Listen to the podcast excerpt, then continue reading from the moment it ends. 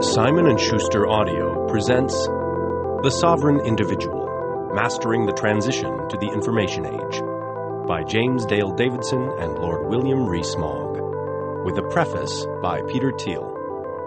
Read by Michael David Axtell.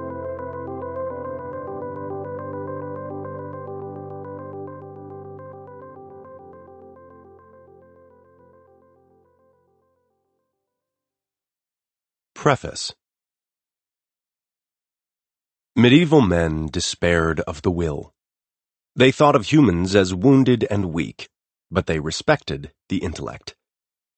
They thought even humans, if we think carefully, have the power to answer the most profound questions of God and the universe.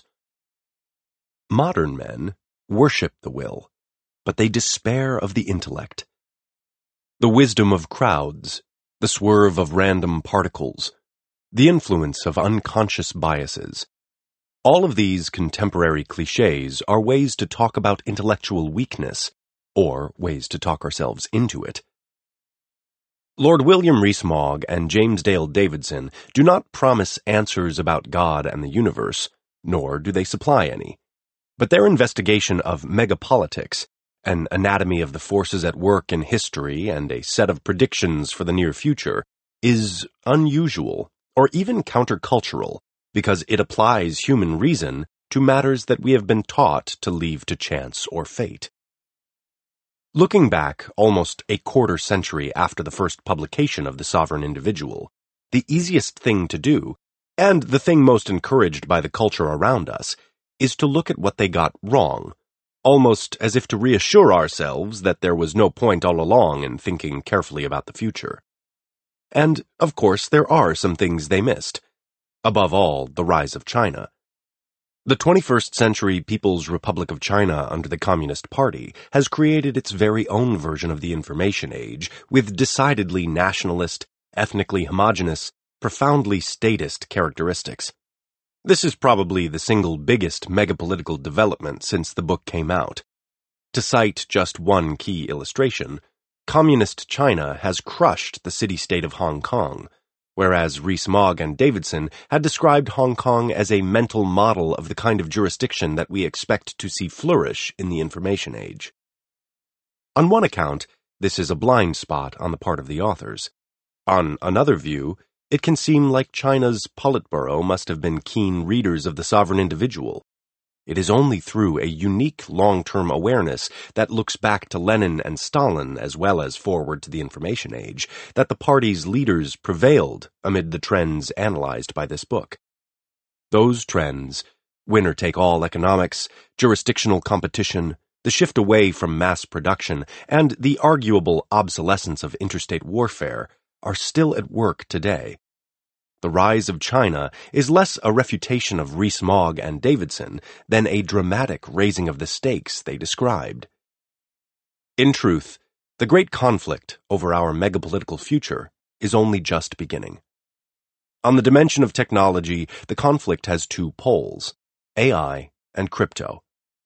Artificial intelligence holds out the prospect of finally solving what economists call the calculation problem AI could theoretically make it possible to centrally control an entire economy. It is no coincidence that AI is the favorite technology of the Communist Party of China. Strong cryptography at the other pole holds out the prospect of a decentralized and individualized world. If AI is communist, crypto is libertarian. The future may lie somewhere between these two extreme poles. But we know the actions we take today will determine the overall outcome. Reading The Sovereign Individual in 2020 is a way to think carefully about the future that your own actions will help to create. It is an opportunity not to be wasted.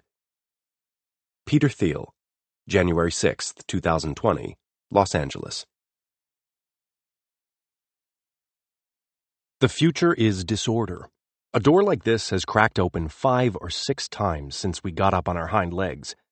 It is the best possible time to be alive, when almost everything you thought you knew is wrong. Tom Stoppard, Arcadia.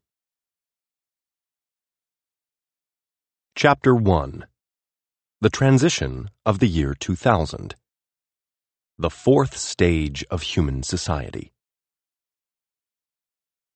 It feels like something big is about to happen. Graphs show us the yearly growth of populations, atmospheric concentrations of carbon dioxide, net addresses, and megabytes per dollar. They all soar up to an asymptote just beyond the turn of the century the singularity the end of everything we know, the beginning of something we may never understand. Danny Hillis. Premonitions The coming of the year 2000 has haunted the Western imagination for the past thousand years.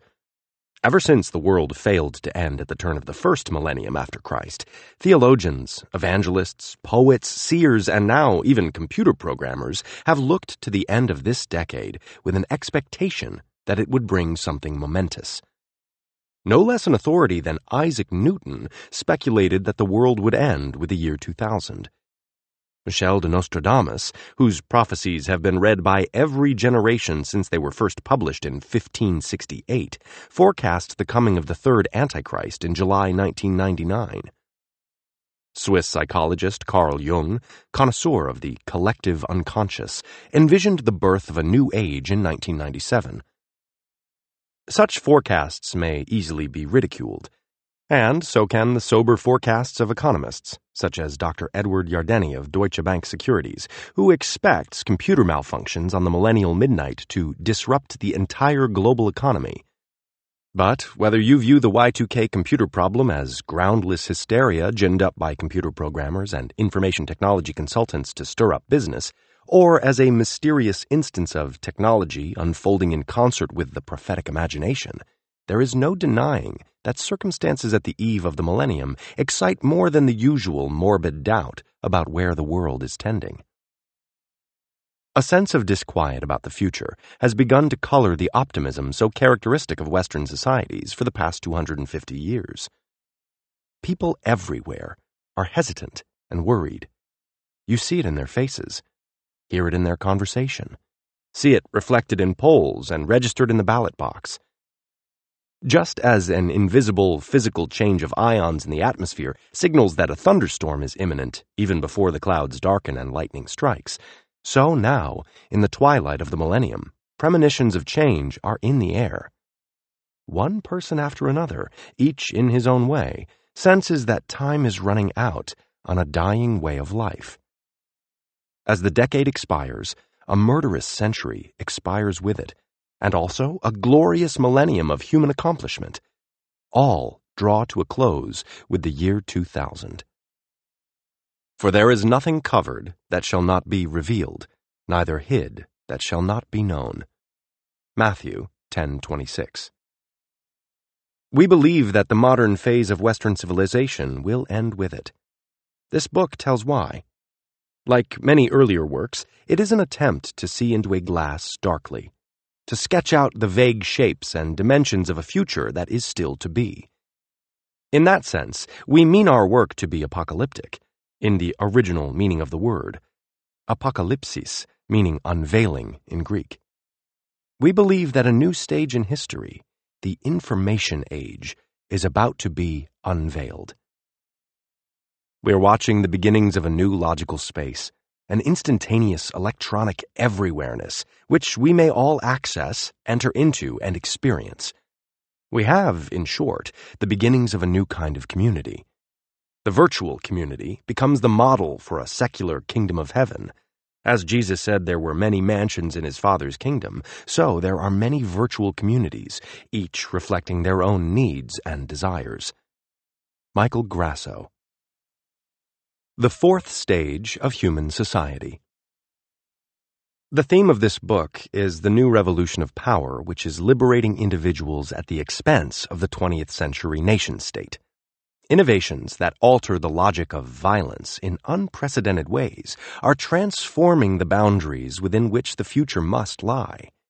If our deductions are correct, you stand at the threshold of the most sweeping revolution in history Faster than all but a few now imagine, microprocessing will subvert and destroy the nation state, creating new forms of social organization in the process.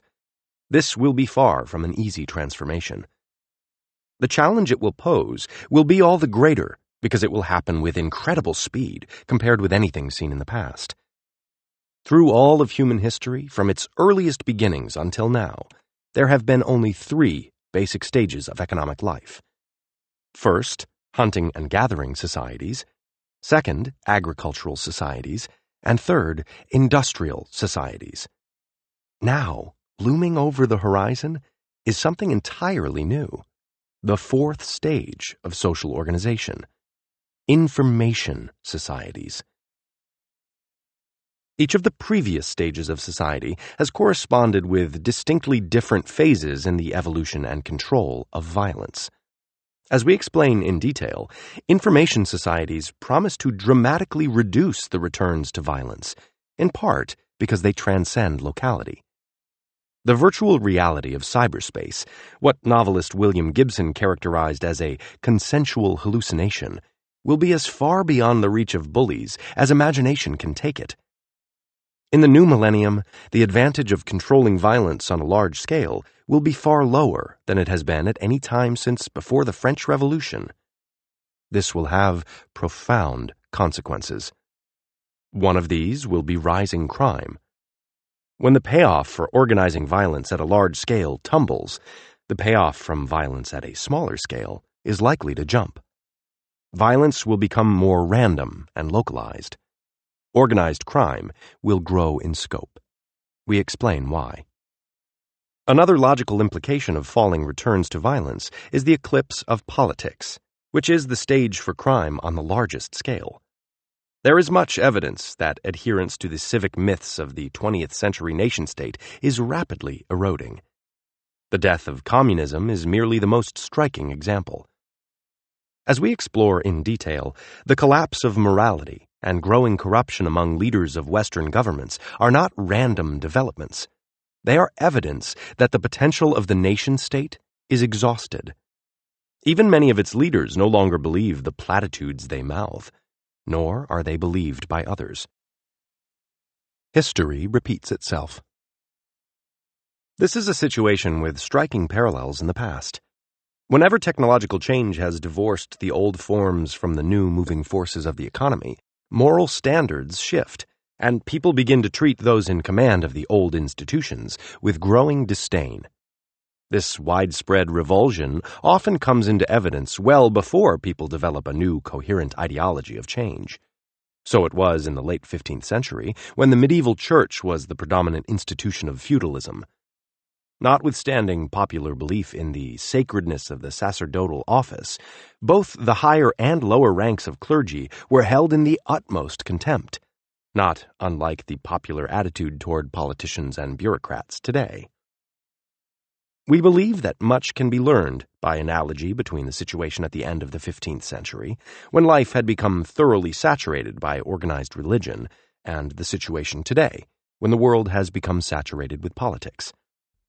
The costs of supporting institutionalized religion at the end of the 15th century had reached a historic extreme, much as the costs of supporting government have reached a senile extreme today. We know what happened to organized religion in the wake of the gunpowder revolution. Technological developments created strong incentives to downsize religious institutions and lower their costs. A similar technological revolution is destined to downsize radically the nation state early in the new millennium. Today, after more than a century of electric technology, we have extended our central nervous system itself in a global embrace, abolishing both space and time as far as our planet is concerned. Marshall McLuhan, 1964. The Information Revolution as the breakdown of large systems accelerates, systematic compulsion will recede as a factor shaping economic life and the distribution of income. Efficiency will become more important than the dictates of power in the organization of social institutions. This means that provinces and even cities that can effectively uphold property rights and provide for the administration of justice while consuming few resources, will be viable sovereignties in the information age, as they generally have not been during the last five centuries. An entirely new realm of economic activity that is not hostage to physical violence will emerge in cyberspace. The most obvious benefits will flow to the cognitive elite, who will increasingly operate outside political boundaries. They are already equally at home in Frankfurt, London, New York, Buenos Aires, Los Angeles, Tokyo, and Hong Kong. Incomes will become more unequal within jurisdictions and more equal between them. The sovereign individual explores the social and financial consequences of this revolutionary change.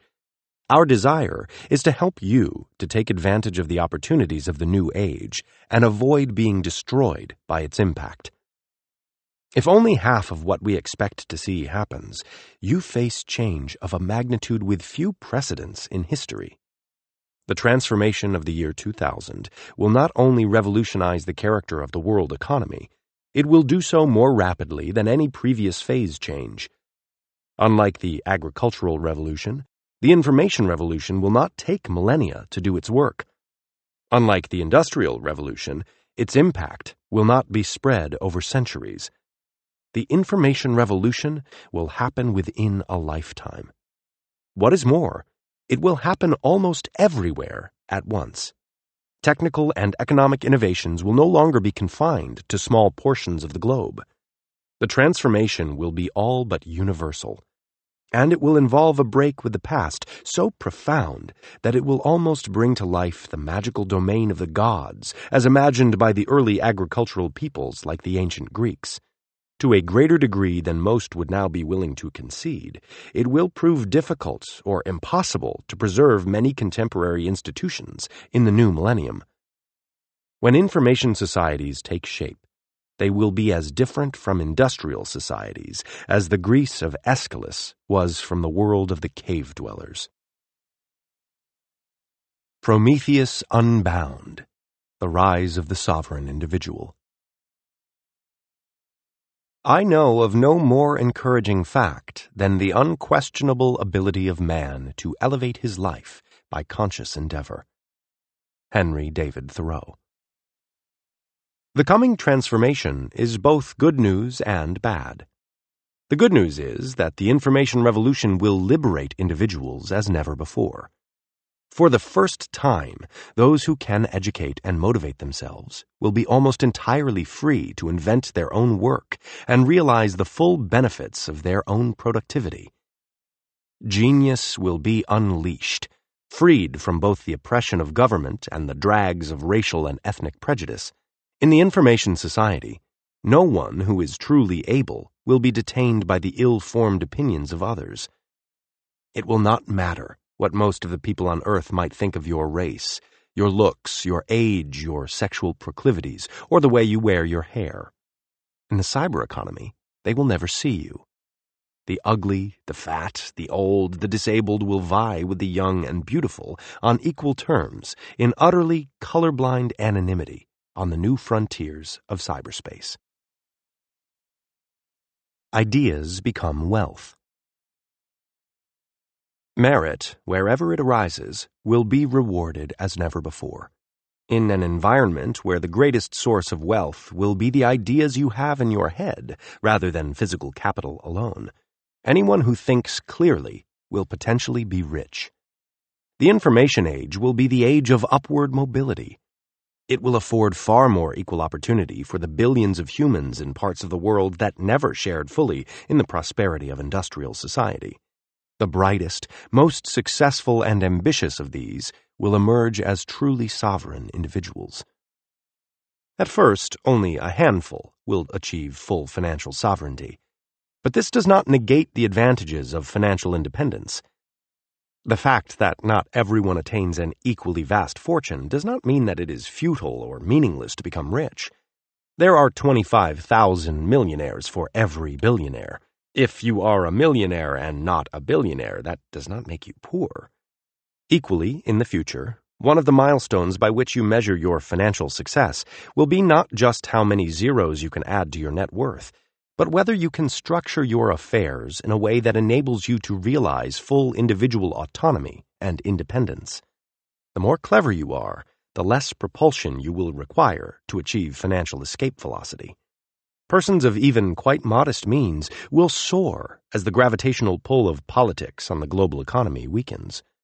Unprecedented financial independence will be a reachable goal in your lifetime or that of your children. At the highest plateau of productivity, these sovereign individuals will compete and interact on terms that echo the relations among the gods in Greek myth. The elusive Mount Olympus of the next millennium will be in cyberspace a realm without physical existence that will nonetheless develop what promises to be the world's largest economy by the second decade of the new millennium. By 2025, the cyber economy will have many millions of participants. Some of them will be as rich as Bill Gates, worth tens of billions of dollars each. The cyber poor may be those with an income of less than $200,000 a year. There will be no cyber welfare, no cyber taxes, and no cyber government the cyber economy, rather than China, could well be the greatest economic phenomenon of the next 30 years. The good news is that politicians will no more be able to dominate, suppress, and regulate the greater part of commerce in this new realm than the legislators of the ancient Greek city states could have trimmed the beard of Zeus. That is good news for the rich, and even better news for the not so rich. The obstacles and burdens that politics imposes are more obstacles to becoming rich than to being rich. The benefits of declining returns to violence and devolving jurisdictions will create scope for every energetic and ambitious person to benefit from the death of politics. Even the consumers of government services will benefit as entrepreneurs extend the benefits of competition. Heretofore, competition between jurisdictions has usually meant competition by means of violence to enforce the rule of a predominant group. Consequently, much of the ingenuity of interjurisdictional competition was channeled into military endeavor. But the advent of the cyber economy will bring competition on new terms to provision of sovereignty services. A proliferation of jurisdictions will mean proliferating experimentation in new ways of enforcing contracts and otherwise securing the safety of persons and property. The liberation of a large part of the global economy from political control will oblige whatever remains of government, as we have known it, to operate on more nearly market terms Governments will ultimately have little choice but to treat populations in territories they serve more like customers and less in the way that organized criminals treat the victims of a shakedown racket. Beyond Politics What mythology described as the province of the gods will become a viable option for the individual, a life outside the reach of kings and councils first in scores, then in hundreds, and ultimately in the millions, individuals will escape the shackles of politics. As they do, they will transform the character of governments, shrinking the realm of compulsion and widening the scope of private control over resources. The emergence of the sovereign individual will demonstrate yet again the strange prophetic power of myth. Conceiving little of the laws of nature, the early agricultural peoples imagined that powers we should call supernatural were widely distributed. These powers were sometimes employed by men, sometimes by incarnate human gods who looked like men and interacted with them in what Sir James George Frazer described in The Golden Bough as a great democracy. When the ancients imagined the children of Zeus living among them, they were inspired by a deep belief in magic. They shared with other primitive agricultural peoples an awe of nature and a superstitious conviction that nature's works were set in motion by individual volition, by magic. In that sense, there was nothing self consciously prophetic about their view of nature and their gods. They were far from anticipating microtechnology. They could not have imagined its impact in altering the marginal productivity of individuals thousands of years later. They certainly could not have foreseen how it would shift the balance between power and efficiency, and thus revolutionize the way that assets are created and protected. Yet what they imagined as they spun their myths has a strange resonance with the world you are likely to see. Alt Abracadabra The abracadabra of the magic invocation, for example, bears a curious similarity to the password employed to access a computer. In some respects, high speed computation has already made it possible to mimic the magic of the genie. Early generations of digital servants already obey the commands of those who control the computers in which they are sealed, much as genies were sealed in magic lamps. The virtual reality of information technology will widen the realm of human wishes to make almost anything that can be imagined seem real. Telepresence will give living individuals the same capacity to span distance at supernatural speed and monitor events from afar that the Greeks supposed was enjoyed by Hermes and Apollo. The sovereign individuals of the information age, like the gods of ancient and primitive myths, will in due course enjoy a kind of diplomatic immunity from most of the political woes that have beset mortal human beings in most times and places. The new sovereign individual will operate like the gods of myth in the same physical environment as the ordinary subject citizen, but in a separate realm politically. Commanding vastly greater resources and beyond the reach of many forms of compulsion, the sovereign individual will redesign governments and reconfigure economies in the new millennium. The full implications of this change are all but unimaginable. Genius and Nemesis For anyone who loves human aspiration and success, the information age will provide a bounty. That is surely the best news in many generations, but it is bad news as well. The new organization of society, implied by the triumph of individual autonomy and the true equalization of opportunity based upon merit, will lead to very great rewards for merit and great individual autonomy. This will leave individuals far more responsible for themselves than they have been accustomed to being during the industrial period. It will also precipitate transition crises, including a possibly severe economic depression that will reduce the unearned advantage in living standards that has been enjoyed by residents of advanced industrial societies throughout the 20th century. As we write, the top 15% of the world's population have an average per capita income of $21,000 annually. The remaining 85% of the world have an average income of just $1,000. That huge, hoarded advantage from the past is bound to dissipate under the new conditions of the information age. As it does, the capacity of nation states to redistribute income on a large scale will collapse. Information technology facilitates dramatically increased competition between jurisdictions. When technology is mobile and transactions occur in cyberspace, as they increasingly will do, governments will no longer be able to charge more for their services than they are worth to the people who pay for them. Anyone with a portable computer and a satellite link will be able to conduct almost any information business anywhere, and that includes almost the whole of the world's multi trillion dollar financial transactions. This means that you will no longer be obliged to live in a high tax jurisdiction in order to earn high income. In the future, when most wealth can be earned anywhere and even spent anywhere, governments that attempt to charge too much as the price of domicile will merely drive away their best customers. If our reasoning is correct, and we believe it is, the nation state as we know it will not endure in anything like its present form. The End of Nations Changes that diminish the power of predominant institutions are both unsettling and dangerous.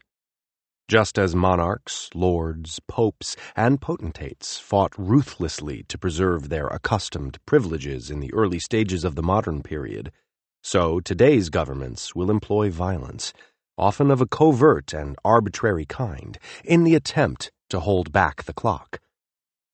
Weakened by the challenge from technology, the state will treat increasingly autonomous individuals, its former citizens, with the same range of ruthlessness and diplomacy it has heretofore displayed in its dealing with other governments. The advent of this new stage in history was punctuated with a bang on August 20th, 1998, when the United States fired about $200 million worth of Tomahawk BGM 109 sea launched cruise missiles at targets allegedly associated with an exiled Saudi millionaire, Osama bin Laden. Bin Laden became the first person in history to have his satellite phone targeted for attack by cruise missiles. Simultaneously, the United States destroyed a pharmaceutical plant in Khartoum, Sudan, in bin Laden's honor. The emergence of bin Laden as the enemy in chief of the United States reflects a momentous change in the nature of warfare. A single individual, albeit one with hundreds of millions of dollars, can now be depicted as a plausible threat to the greatest military power of the industrial era. In statements reminiscent of propaganda employed during the Cold War about the Soviet Union, the United States President and his national security aides portrayed bin Laden, a private individual, as a transnational terrorist and leading enemy of the United States. The same military logic that has seen Osama bin Laden elevated to a position as the chief enemy of the United States will assert itself in governments' internal relations with their subjects. Increasingly harsh techniques of exaction will be a logical corollary of the emergence of a new type of bargaining between governments and individuals. Technology will make individuals more nearly sovereign than ever before, and they will be treated that way, sometimes violently as enemies, sometimes as equal parties in negotiation, sometimes as allies. But however ruthlessly governments behave, particularly in the transition period, wedding the IRS with the CIA will avail them little. They will be increasingly required by the press of necessity to bargain with autonomous individuals whose resources will no longer be so easily controlled. The changes implied by the information revolution will not only create a fiscal crisis for governments, they will tend to disintegrate all large structures. Fourteen empires have disappeared already in the 20th century. The breakdown of empires is part of a process that will dissolve the nation state itself. Government will have to adapt to the growing autonomy of the individual taxing capacity will plunge by 50 to 70 percent. This will tend to make smaller jurisdictions more successful. The challenge of setting competitive terms to attract able individuals and their capital will be more easily undertaken in enclaves than across continents. We believe that as the modern nation state decomposes, latter day barbarians will increasingly come to exercise power behind the scenes. Groups like the Russian Mafia, which picks the bones of the former Soviet Union, other ethnic criminal gangs, nomenklaturas, nomenklaturas are the entrenched elites that ruled the former Soviet Union and other state run economies, drug lords, and renegade covert agencies will be laws unto themselves. They already are. Far more than is widely understood. The modern barbarians have already infiltrated the forms of the nation state without greatly changing its appearances. They are microparasites, feeding on a dying system. As violent and unscrupulous as a state at war, these groups employ the techniques of the state on a smaller scale. Their growing influence and power are part of the downsizing of politics. Microprocessing reduces the size that groups must attain in order to be effective in the use and control of violence. As this technological revolution unfolds, predatory violence will be organized more and more outside of central control. Efforts to contain violence will also devolve in ways that depend more upon efficiency than magnitude of power. History in Reverse the process by which the nation state grew over the past five centuries will be put into reverse by the new logic of the information age. Local centers of power will reassert themselves as the state devolves into fragmented, overlapping sovereignties. The growing power of organized crime is merely one reflection of this tendency. Multinational companies are already having to subcontract all but essential work. Some conglomerates, such as AT&T, Unisys, and ITT, have split themselves into several firms in order to function more profitably. The nation-state will devolve like an unwieldy conglomerate, but probably not before it is forced to do so by financial crises. Not only is power in the world changing, but the work of the world is changing as well. This means that the way business operates will inevitably change. The virtual corporation is evidence of a sweeping transformation in the nature of the firm, facilitated by the drop in information and transaction costs. We explore the implications of the information revolution for dissolving corporations and doing away with the good job. In the information age, a job will be a task to do, not a position you have. Microprocessing has created entirely new horizons of economic activity that transcend territorial boundaries.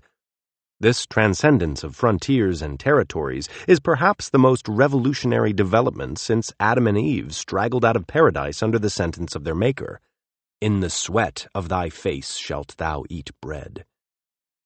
As technology revolutionizes the tools we use, it also antiquates our laws, reshapes our morals, and alters our perceptions.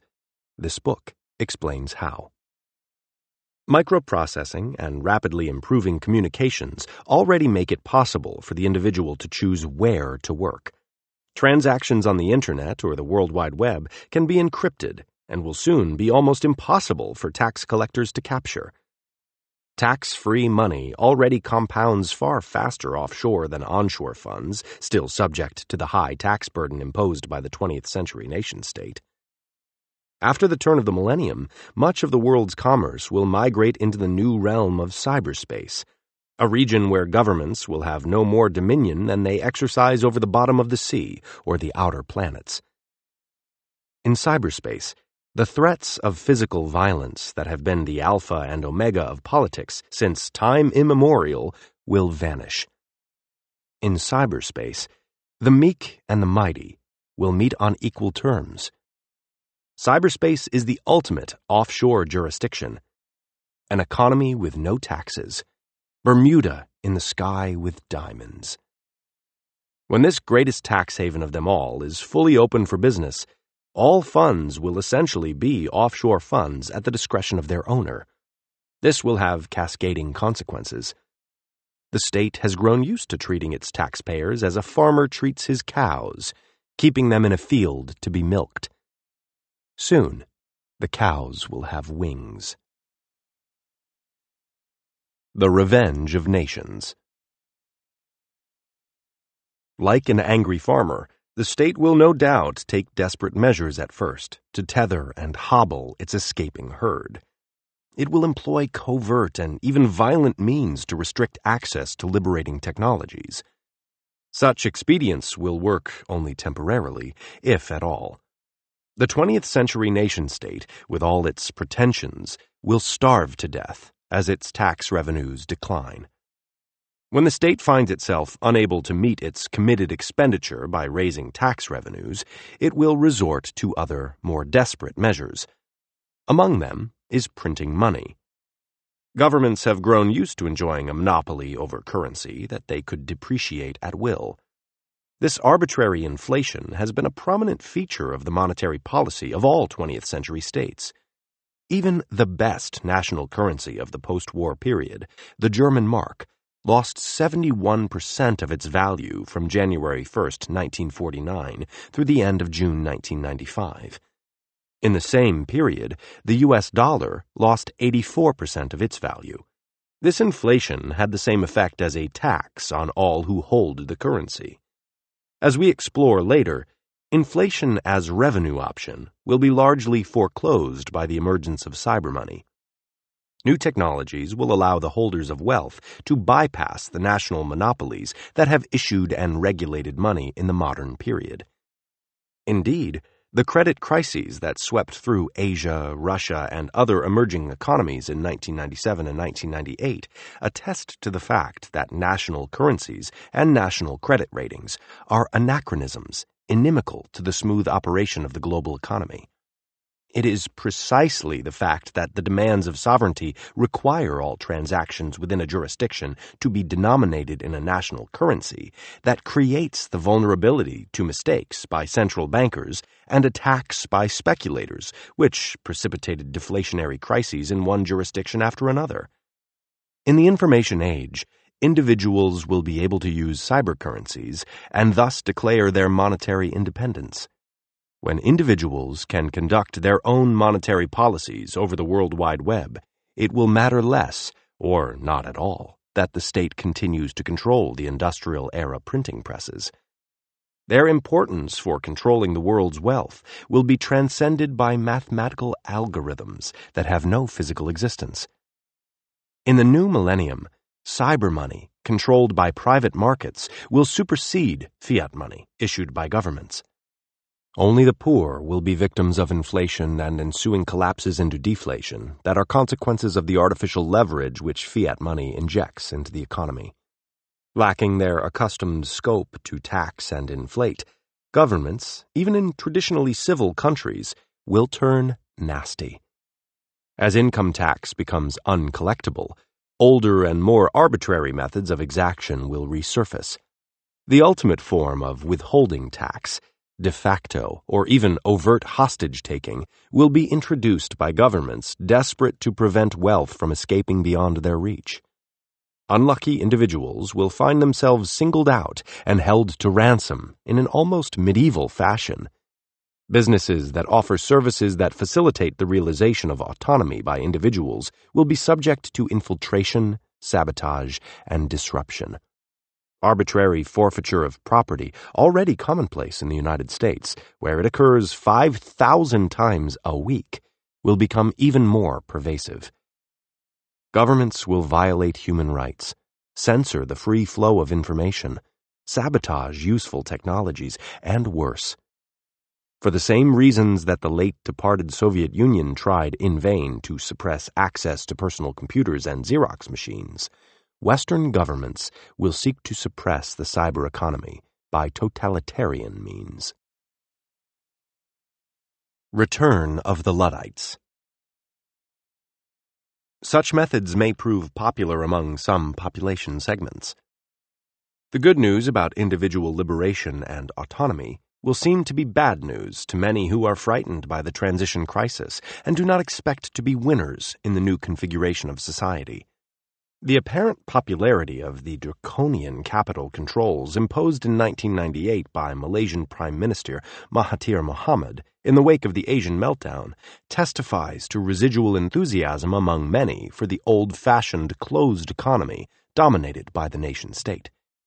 This nostalgia for the past will be fed by resentments inflamed by the inevitable transition crisis. The greatest resentment is likely to be centered among those of middle talent in currently rich countries.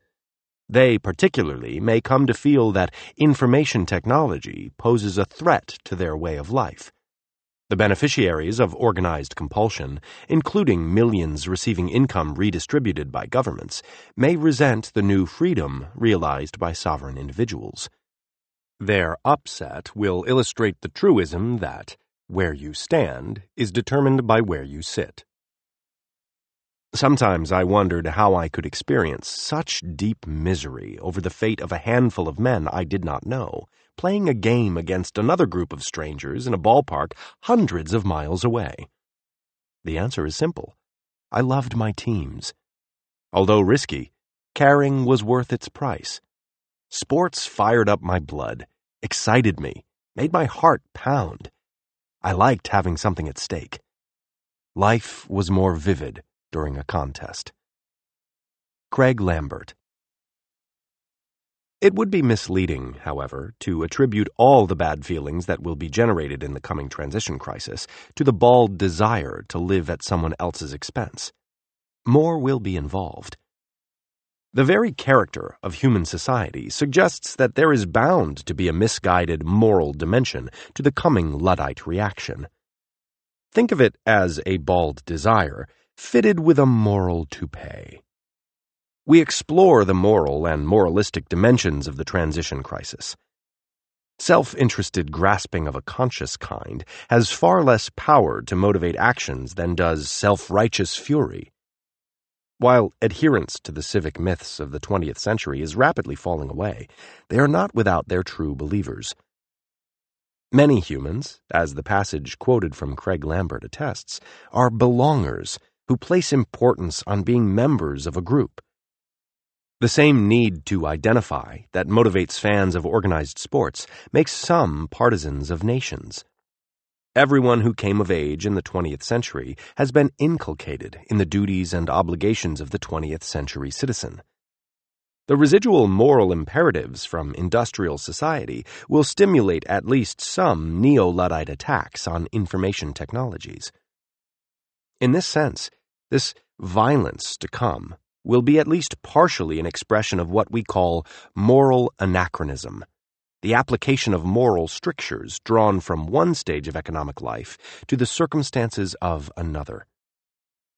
Every stage of society requires its own moral rules to help individuals overcome incentive traps peculiar to the choices they face in that particular way of life.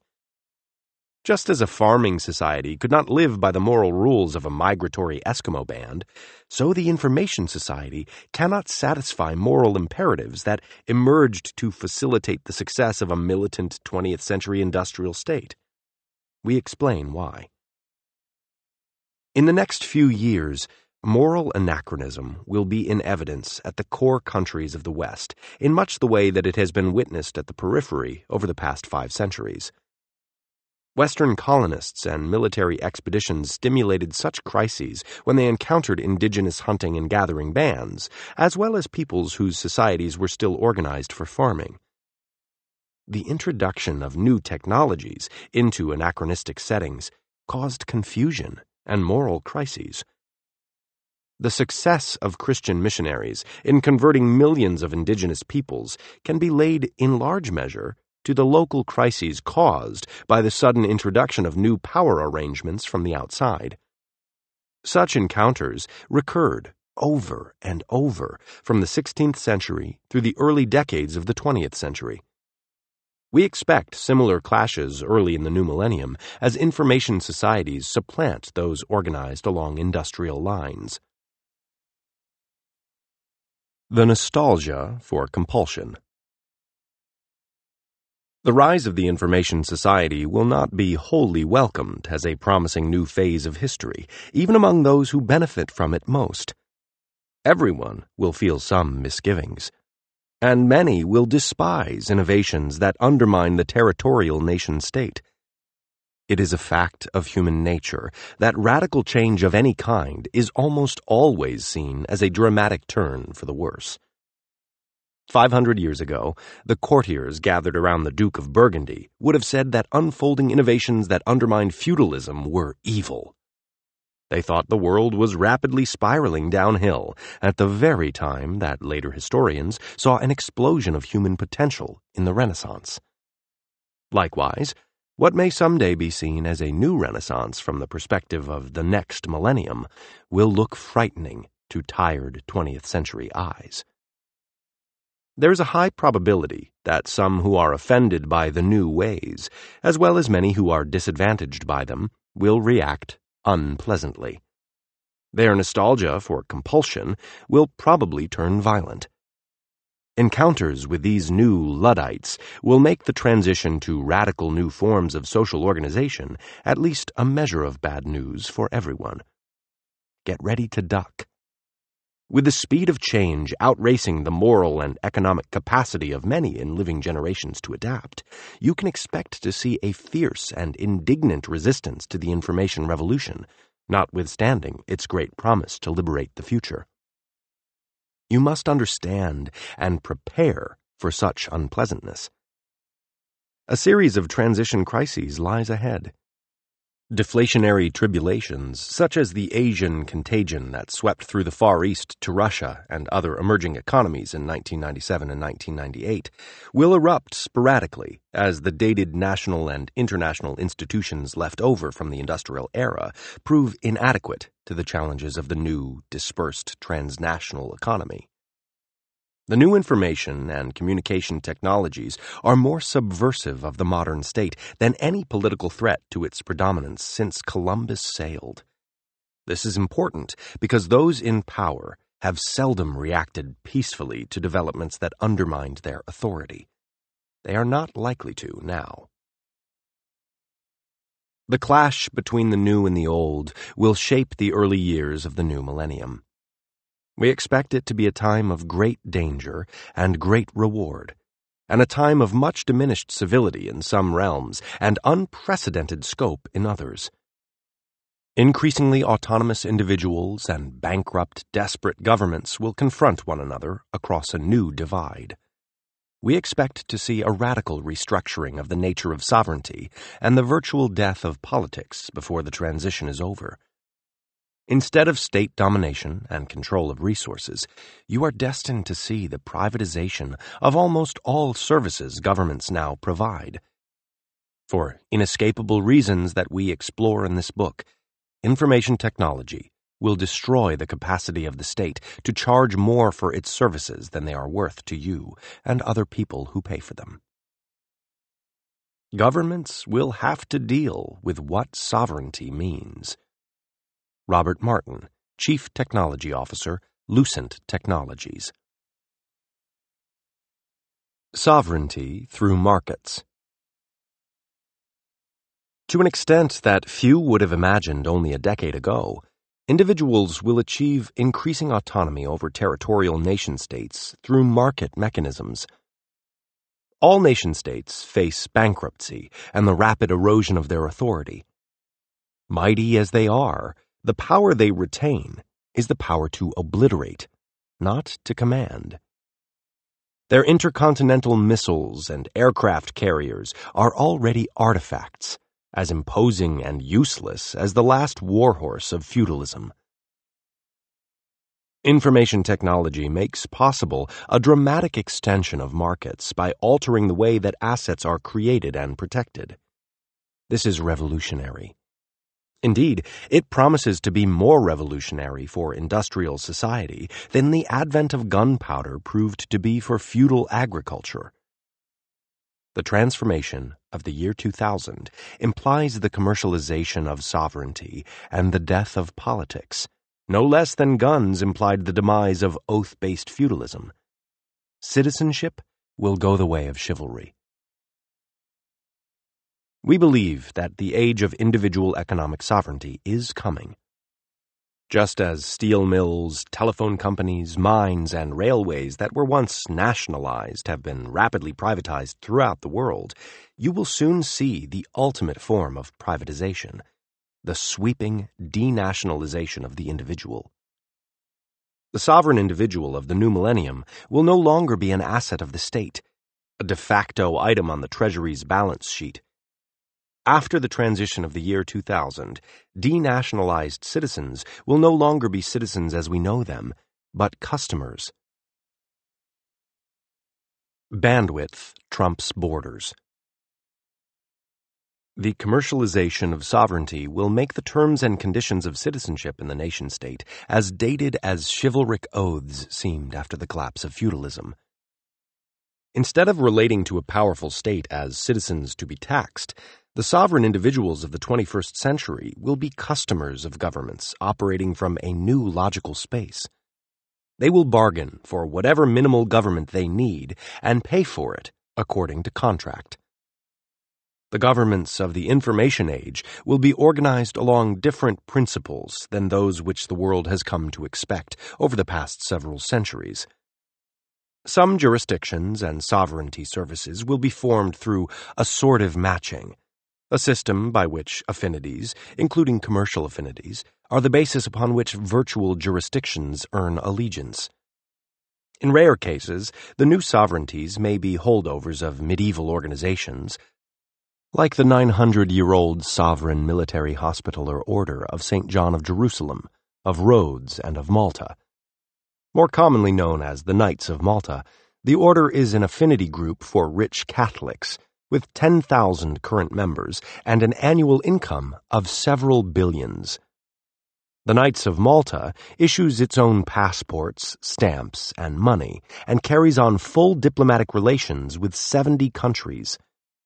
As we write, it is negotiating with the Republic of Malta to reassume possession of Fort St. Angelo. Taking possession of the castle would give the knights the missing ingredient of territoriality that will enable it to be recognized as a sovereignty. The Knights of Malta could once again become a sovereign microstate, instantly legitimized by a long history. It was from Fort St. Angelo that the Knights of Malta turned back the Turks in the Great Siege of 1565. Indeed, they ruled Malta for many years thereafter, until they were expelled by Napoleon in 1798.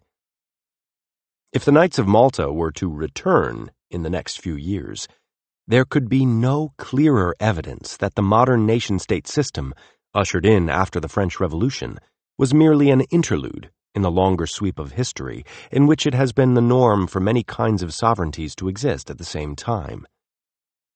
Still, another and very different model for a postmodern sovereignty based on assortive matching is the Iridium satellite telephone network. At first glance, you may think it odd to treat a cellular telephone service as a kind of sovereignty.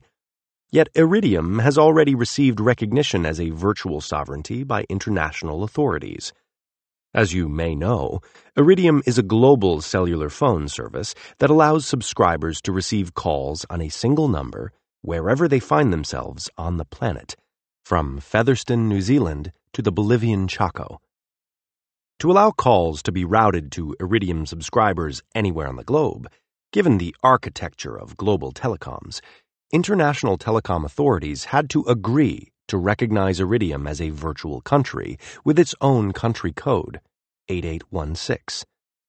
It is a short step, logically, from a virtual country comprising satellite telephone subscribers to sovereignty for more coherent virtual communities on the World Wide Web that span borders.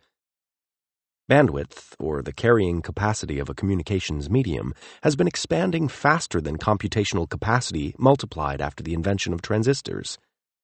If this trend to greater bandwidth continues, as we believe likely, it is only a matter of a few years, soon after the turn of the millennium, until bandwidth becomes sufficiently capacious to make technically possible the metaverse, the alternative, cyberspace world imagined by the science fiction novelist Neal Stephenson. Stephenson's metaverse is a dense virtual community with its own laws. We believe it is inevitable that, as the cyber economy becomes richer, its participants will seek and obtain exemption from the anachronistic laws of nation states. The new cyber communities will be at least as wealthy and competent at advancing their interests as the sovereign military hospitaller order of St. John of Jerusalem, of Rhodes, and of Malta. Indeed, they will be more capable of asserting themselves because of far reaching communications and information warfare capabilities. We explore still other models of fragmented sovereignty in which small groups can effectively lease the sovereignty of weak nation states and operate their own economic havens, much as free ports and free trade zones are licensed to do today. A new moral vocabulary will be required to describe the relations of sovereign individuals with one another and what remains of government. We suspect that as the terms of these new relations come into focus, they will offend many people who came of age as citizens of 20th century nation states. The end of nations and the denationalization of the individual will deflate some warmly held notions, such as equal protection under the law, that presuppose power relations that are soon to be obsolete. As virtual communities gain coherence, they will insist that their members be held accountable according to their own laws, rather than those of the former nation states in which they happen to reside. Multiple systems of law will again coexist over the same geographic area, as they did in ancient and medieval times. Just as attempts to preserve the power of knights in armor were doomed to fail in the face of gunpowder weapons, so the modern notions of nationalism and citizenship are destined to be short circuited by microtechnology. Indeed, they will eventually become comic in much the way that the sacred principles of 15th century feudalism fell to ridicule in the 16th century. The cherished civic notions of the 20th century will be comic anachronisms to new generations after the transformation of the year 2000. The Don Quixote of the 21st century will not be a knight errant struggling to revive the glories of feudalism, but a bureaucrat in a brown suit, a tax collector yearning for a citizen to audit. Reviving Laws of the March we seldom think of governments as competitive entities, except in the broadest sense, so the modern intuition about the range and possibilities of sovereignty has atrophied. In the past, when the power equation made it more difficult for groups to assert a stable monopoly of coercion, power was frequently fragmented, jurisdictions overlapped, and entities of many different kinds exercised one or more of the attributes of sovereignty. Not infrequently, the nominal overlord actually enjoyed scant power on the ground. Governments weaker than the nation states are now faced with sustained competition in their ability to impose a monopoly of coercion over a local territory. This competition gave rise to adaptations in controlling violence and attracting allegiance that will soon be new again. When the reach of lords and kings was weak, and the claims of one or more groups overlapped at a frontier, it frequently happened that neither could decisively dominate the other. In the Middle Ages, there were numerous frontier or march regions where sovereignties blended together. These violent frontiers persisted for decades or even centuries in the border areas of Europe. There were marches between areas of Celtic and English control in Ireland, between Wales and England, Scotland and England, Italy and France, France and Spain, Germany and the Slav frontiers of Central Europe, and between the Christian kingdoms of Spain and the Islamic kingdom of Granada. Such march regions developed distinct institutional and legal forms of a kind that we are likely to see again in the next millennium. Because of the competitive position of the two authorities, residents of march regions seldom paid tax. What is more, they usually had a choice in deciding whose laws they were to obey, a choice that was exercised through such legal concepts as avowal and distraint that have now all but vanished. We expect such concepts to become a prominent feature of the law of information societies.